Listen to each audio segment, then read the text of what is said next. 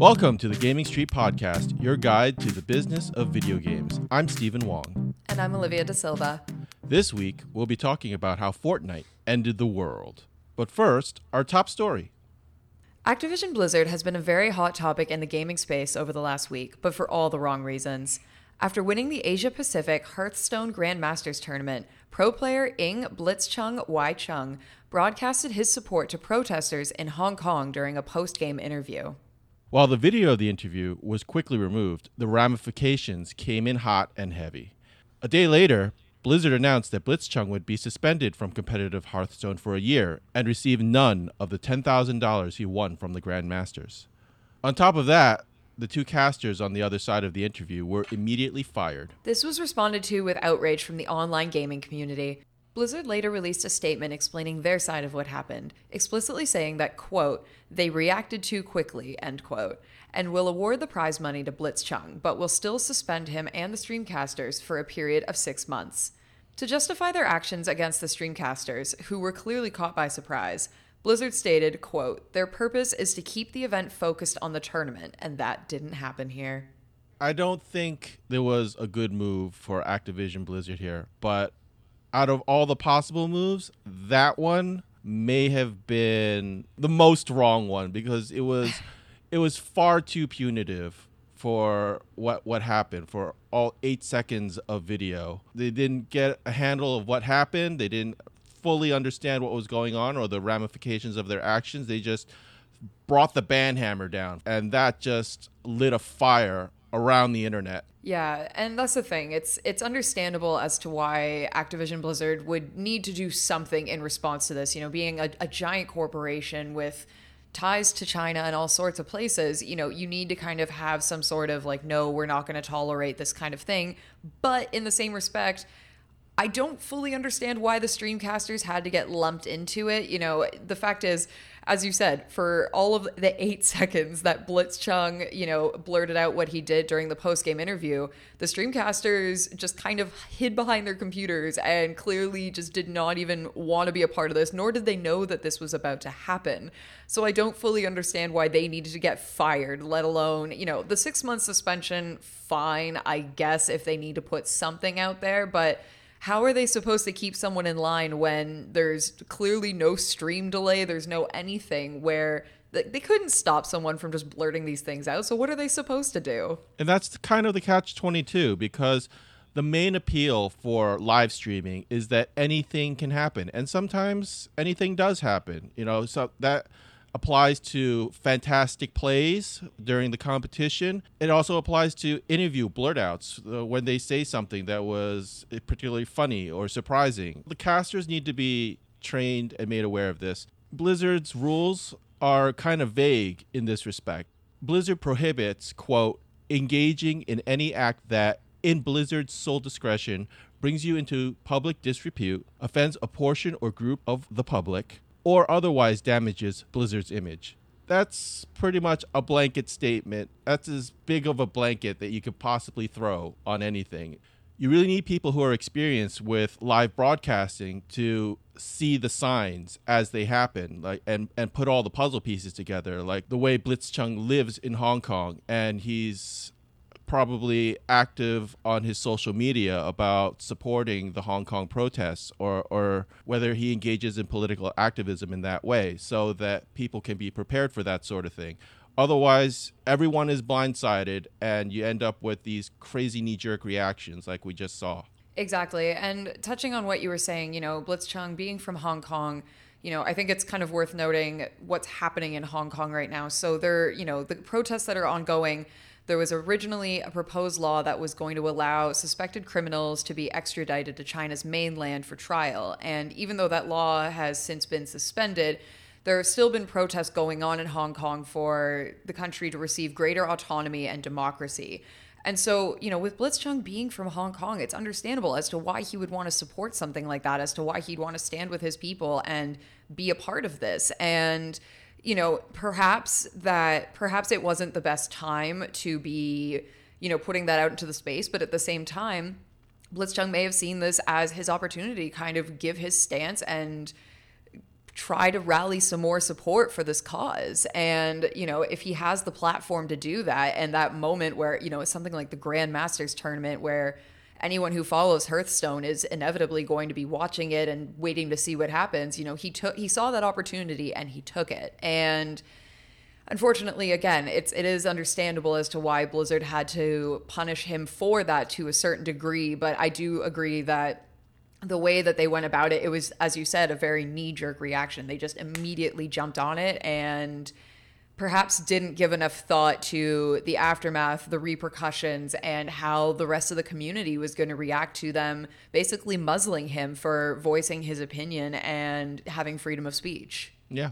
And the thing is, the action was so punitive that it did the exact opposite of what Activision Blizzard wanted, which was to keep politics out of their esports competitions.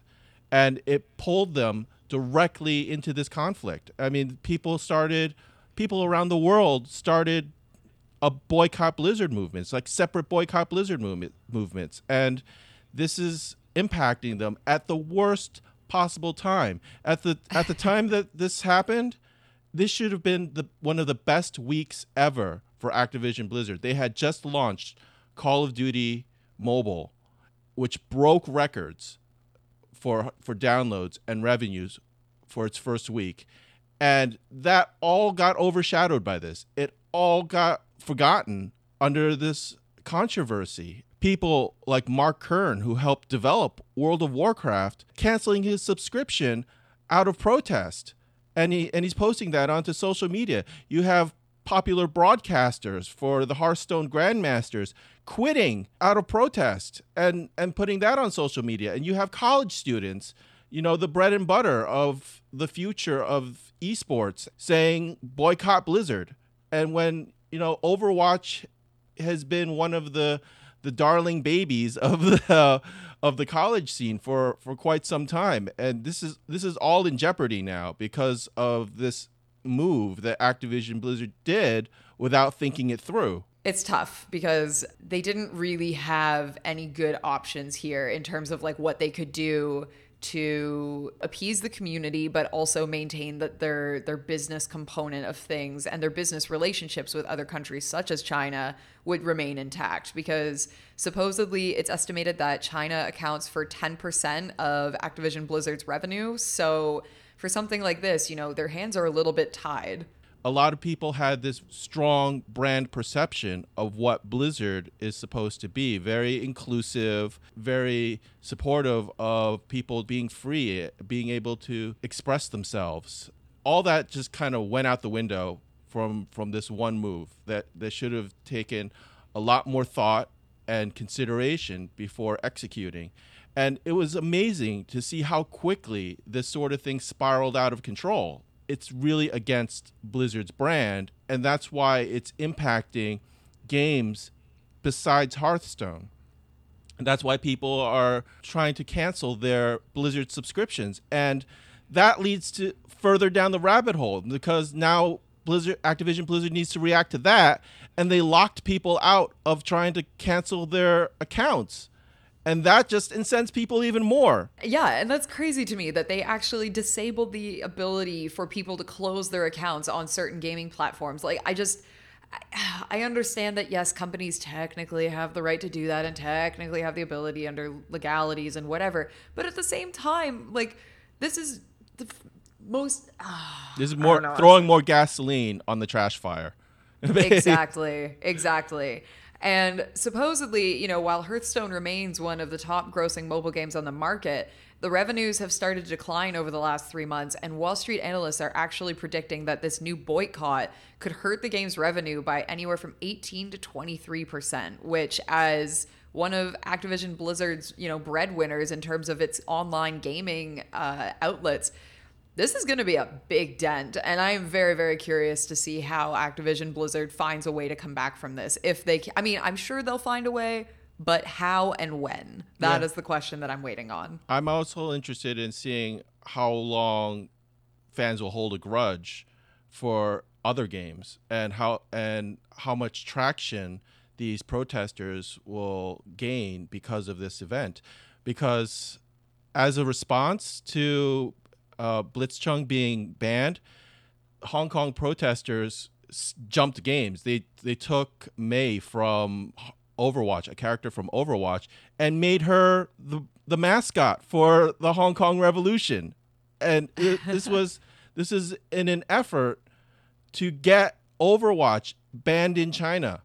They they they just took a character who happened to be Chinese from Overwatch, a completely different game from Hearthstone, and made her the the the symbol of the revolution in hopes that it will wreck this game's chances in China. And while it's in the middle of it trying to build an esports league, a global esports league no less. And this is just like a couple weeks or maybe a month after it signed its first Shanghai franchise. This is this is really really in super incredibly bad. Like there's no way to overstate how bad the timing is. And it doesn't matter if the one of the Blizzard executives like jumps online and and hosts an interview saying like China's government had absolutely nothing to do with our decision to ban the player. No one's going to believe that. it, it, it's just not something that's going to compute, especially since it was so punitive. It happened so quickly. And Blizzard's own messaging on Weibo said something to the likes of no one will insult our country, meaning China. So yeah, get get a hold on your own communication messaging, Activision Blizzard. Yeah, it's it's a hot mess across the board. There's no way of denying that. but to that end, I think we should talk a little bit about how Activision Blizzard's competitors have responded to this controversy and what this all could really mean for, you know, Activision's upcoming events and releases. So as we already touched on, you know, BlizzCon is coming up. Um, there's there's a lot of things in the pipeline right now for Activision that are on their way. Oh man! And yeah, it, the, the, as you said, the timing could not be worse at all. But you know, once the games actually drop, they're a few weeks off now. We will see, I guess, how the community responds to that and if they're willing to give Activision Blizzard another chance. In my opinion, I think that it's somewhat dependent on how strongly you feel towards the Hong Kong situation, towards how strongly you feel about freedom of speech and things like that, and whether Blitzchung was in the right. Um, but in saying that, you know, we've also seen a little bit of uh, conversation from Activision's competitors. Fortnite creator Epic Games responded saying that it's not going to ban players for political speech, which seems interesting that they would kind of take that and go, okay, no, don't worry. Like, come to Fortnite. We've got you. Don't worry. You can say anything you want. We'll ban you for other stuff, but not political.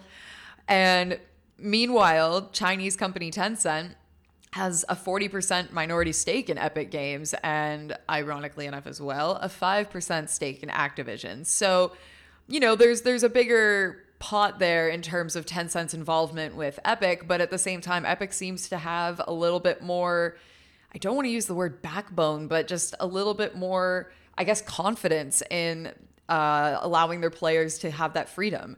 But on the other side of that, we've got Riot Games, you know, behind League of Legends, who has since instructed its casters to not discuss politics on the air, which came after the Blitzchung incident. So we're seeing a little bit of I guess, different messages from different parts of the scene. And I find it really interesting just to kind of see which companies and which games are trying to give certain levels of, I guess, liberation to their players and allowing the players to have that freedom of speech. And I want to know if there's going to be any kind of, not to say payoff, but, you know, with Fortnite, will will it be kind of applauded for you know giving players that freedom or in the case of riot will riot find itself running into any similar problems like is there any way that you know perhaps a league of legends player will end up in a very similar situation to blitzchung and if so how is riot games going to handle that it's funny that epic games is kind of saying we're going to allow political speech at our competitions, or at least they won't take punitive action for political speech. And Riot Games is going in the exact opposite direction. Um, Riot Games is 100% owned by Tencent, by the way, and, and, it's hard to find a gaming company that isn't touched by Tencent in some way. Um, but it's uh, it's very interesting that there these two approaches exist. Personally, I don't think that political speech should be included in the competition itself. I think when you're talking about competitions, it should be all about the plays. It should be about the energy behind watching competitors do what they do best in in these esports. And just having protesters there will will kind of just screw up the experience. It, it, it nobody nobody really wins in the situation if you disrupt the actual competition. The, the protesters are may likely gain as much uh, antipathy or people who, who are dislike them for interrupting their entertainment as they are likely to get supporters. It's not it's it's not really a, a useful situation. But I think that if you're going to interview the players and you're going to ask them questions like, "Hey, what what are you all about?" and that person happens to be political, then you've kind of opened the door to that. And so I I think that there should be some limits to what can be said and done at, at competitions, but there should be some leeway too.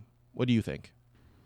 See, I, I agree with you to a certain degree, but you know, I mean, in the case of, you know, interviewing Blitzchung, for example, and the fact that he won the competition and they were interviewing him, obviously not everyone from Hong Kong is going to speak out about this. Not everyone from Hong Kong is going to necessarily feel that certain way towards the protest. But in the same respect, I don't know if maybe they should have had the foresight to think, okay, this player is from Hong Kong. And we know that there's a lot of turmoil happening in Hong Kong right now with a lot of, you know, opinions going around and things like that. Maybe maybe we should just kind of test the waters to see and just totally make sure that we're playing it safe with this because you know, it's it's not surprising that he would want to use that platform for something like this. And you know, to to your point earlier about um, you know, protesters at these games and at these tournaments, you know, yes, I do agree that these tournaments should be about the game. It's about the competition, it's about the fans, it's about all of the good that comes with esports.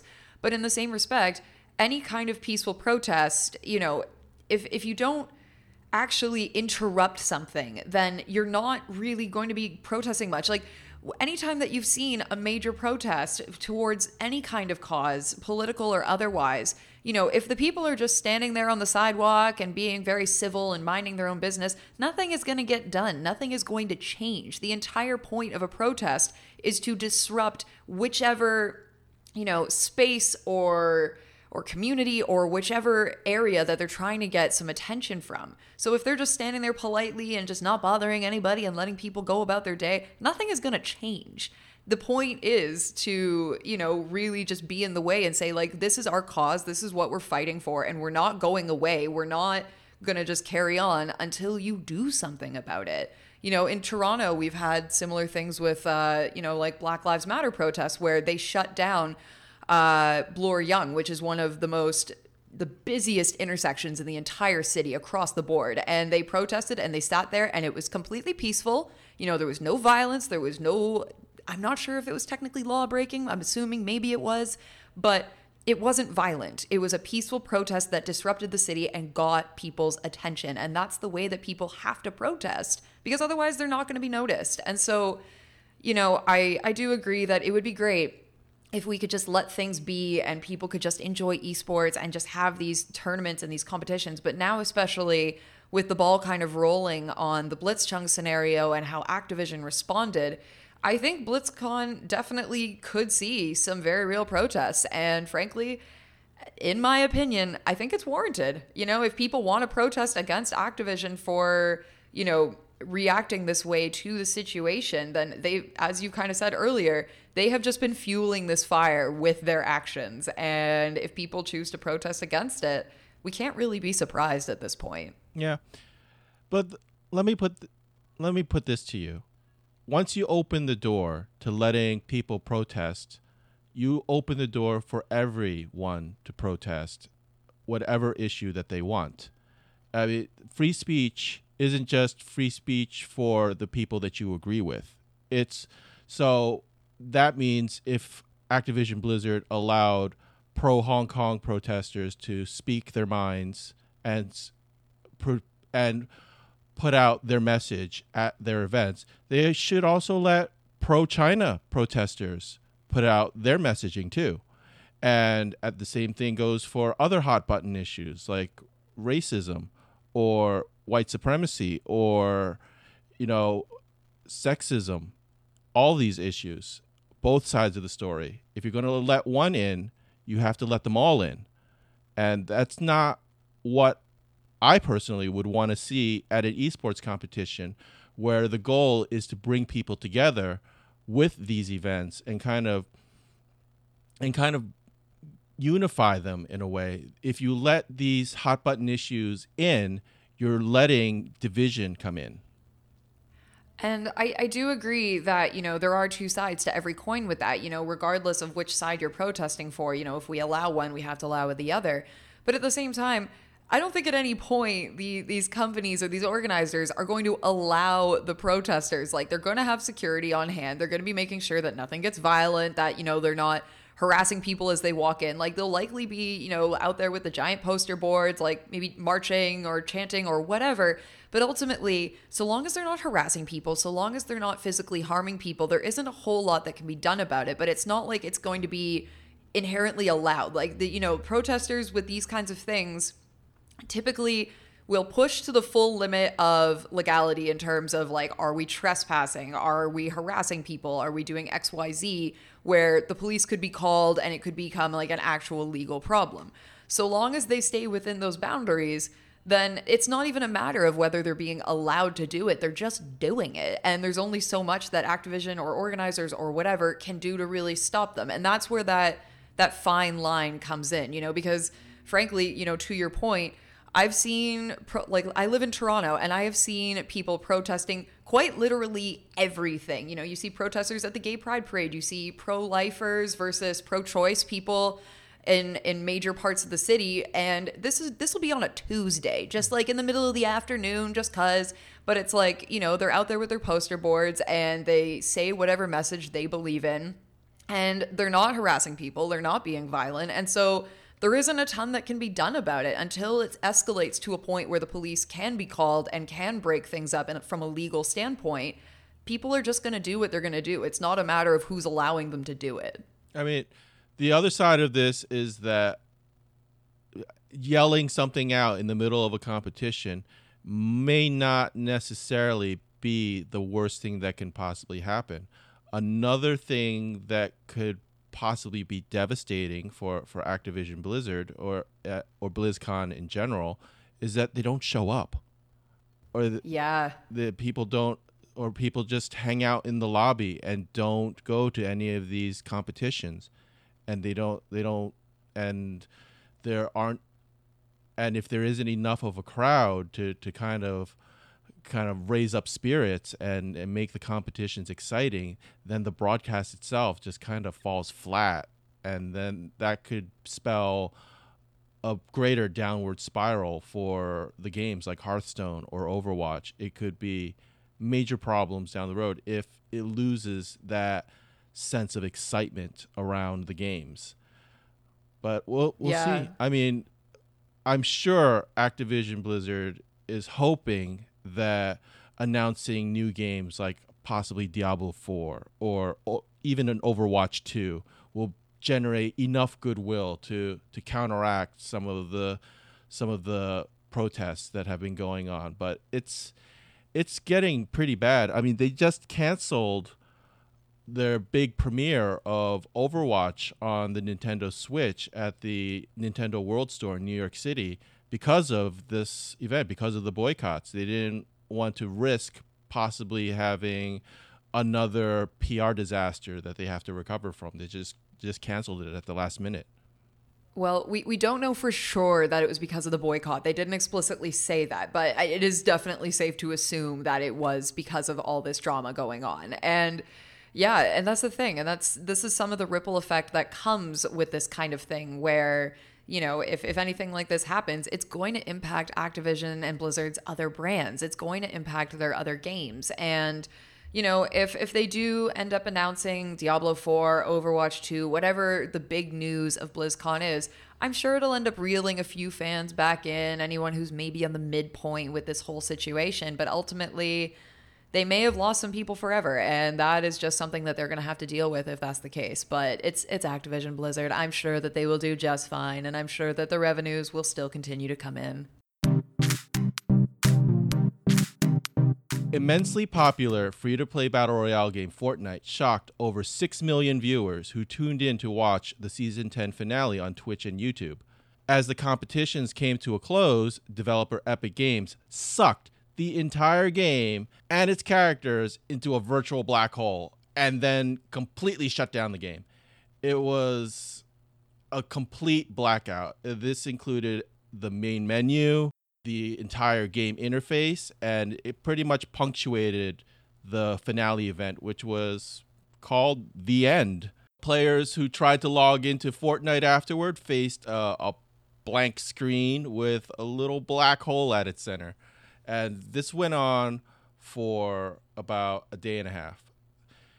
The shutdown is part of an incredible marketing stunt aimed at building up hype for the game's next chapter. This move sparked intense speculation about what was to come during the blackout, but not everyone was left in the dark. Popular Fortnite streamer Tyler Ninja Blevins posted the word tacos on his Twitter account, suggesting that the blackout would end on Taco Tuesday. Right on cue, players were greeted with a brand new trailer for Fortnite Chapter 2 on Tuesday morning, and the game is up and running again. So, what did you think? What did you do during the Fortnite blackout? Did you did you go into like uh, withdrawal? Oh yeah, I went into a very very deep depression. Um, no, I probably just slept because I don't actually play Fortnite. but I'm sure that off in the distance, you know, I thought maybe I heard a coyote or a wolf or some something howling to the moon, but in reality, it was probably just the collective screams of 12 year old boys everywhere losing their absolute minds. I, I'm impressed with them for doing this, though. I, I think that it's a very interesting way to kind of gauge their their viewership and their audience and to see like how people are going to react at the concept of Fortnite just not existing anymore. And obviously that wasn't the case, but you know, it, it really drew players in and it really just had people waiting on the edge of their seat to find out what's going on, what's going to happen next, and when are we going to find out about it. This is a super bold move for Fortnite. The Fortnite live stream on the night that they pulled the plug had about 20,000 viewers on Twitter, 60,000 viewers on Periscope, and 65,000 viewers on Twitch. Those are just the official channels it's estimated that there were over 300,000 total viewers across all of Twitch alone watching as Epic pretty much pulled the plug. This is obviously a case of big risk, big reward. Mainstream media outlets like CNN, USA Today, Reuters, New York Times, and ESPN, all of them all wrote about the blackout. This wasn't limited to just the gaming community. Everyone was interested in what Fortnite did by pulling the plug. And that stunt probably generate huge numbers for the next chapter. I find it interesting that they kind of went for they almost decided to play hard to get with it. They're like, okay, you're comfortable, you're happy with this game, with this relationship, however you want to put it and now we're gonna ghost. Bye. And it's just interesting to see that the way that the fans responded and immediately went no no no no no no no i want my fortnite back. Like where is my fortnite? Like what do you mean i can't play after school? Like i am devastated.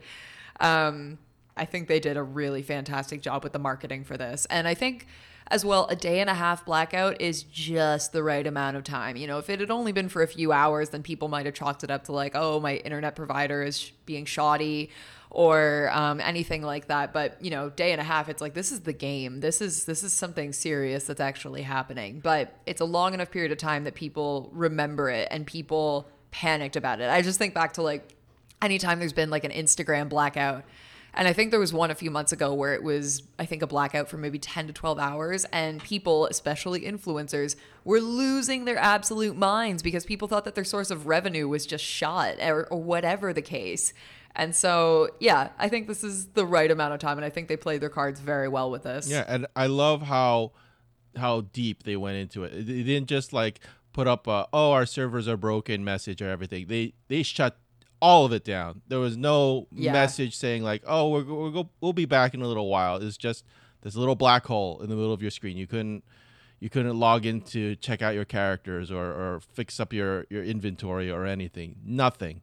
It was just It was kind of cinematic in a way. the people will be talking about it for the next week. What were you doing during the Fortnite blackout? exactly. Like it's a moment to remember in gaming history. and it, it came at a very good time because media company StreamElements released a report stating that Fortnite's total viewing hours on Twitch declined over 20% over the past three months. Now, that's not to say that Fortnite isn't still king of the hill because it is by huge numbers, uh, but any decline isn't an acceptable decline, I guess. But uh, this this little stunt and all the media attention that it got, it should be plenty to to boost Fortnite's viewing numbers for the short term at least the, for the foreseeable future until people get over it and, and get back to whatever they were doing. But uh, yeah it, it's it's interesting that these two things kind of coincided because the number of streamers that were broadcasting Fortnite before the blackout occurred had also shrunk by 50% which is a big deal. Uh, if you lose half your streamers that's what's that what does that mean for the future of your game but hopefully this this stunt will will kind of uh, will kind of lift its numbers up again at least for a little while meanwhile Le- you know league of legends is still sitting at, at second place so I think it's also worth noting, though, that over the last few months, you know, we have seen people going back to school. And there are other reports that we've kind of touched on in previous podcasts that kind of noted that the back to school time of year is a little bit problematic in terms of streamer or like viewership going down and engagement going down a little bit because kids are busy. They're going back to classes. They don't have the full summer as they once did to spend all their time watching streams or streaming, depending on what side of the fence you're on regardless of the streamers falling, I, I think that perhaps some of that could be the fact that, you know, the streamers who, you know, Fortnite is still a fairly new game, all things considered.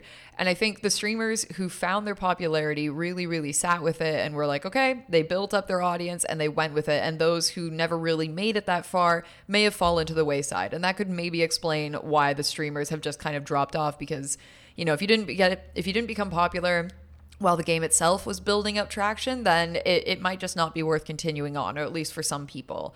Um, but, you know, League of Legends being behind it, I'm not super surprised on that either. It's still a massive game and has been around for a while now, but, you know, it, it still has just such a following across the globe that it's not surprising that the two are kind of, I, want, I don't want to say neck and neck, but still very much top competitors. Yeah, and it looks like the new features for Chapter Two is is just what everyone needed because you have to explore the island to get a sense of what the map is all about. It's not all laid out for you from the very start, so you have that sense of discovery, you have that sense of novelty, and that could be the exact things to get streamers back into the game and the viewers watching them.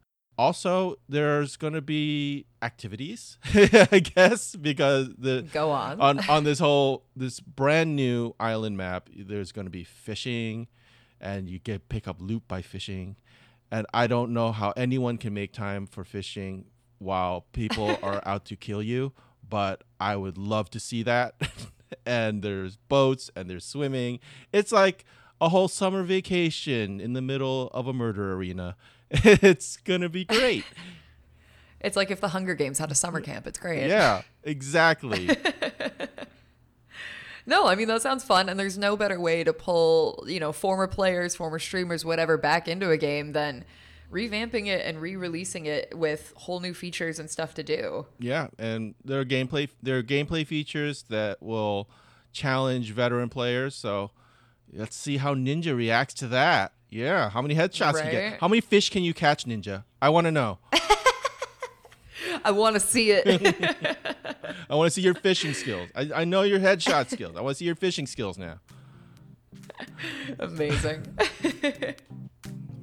That's all the time we have for this week's edition of the Gaming Street podcast. Our show is a production of Gaming Street and Enthusiast Gaming. It was written by Stephen Wong and myself, Olivia Da Silva, and edited by Conrad Zimmerman. The music is composed and performed by Kevin MacLeod. For more news and analysis of the games industry, visit GamingStreet.com. Subscribe, rate, and review the show on Apple Podcasts. For Gaming Street, I'm Stephen Wong, and we'll talk to you next time.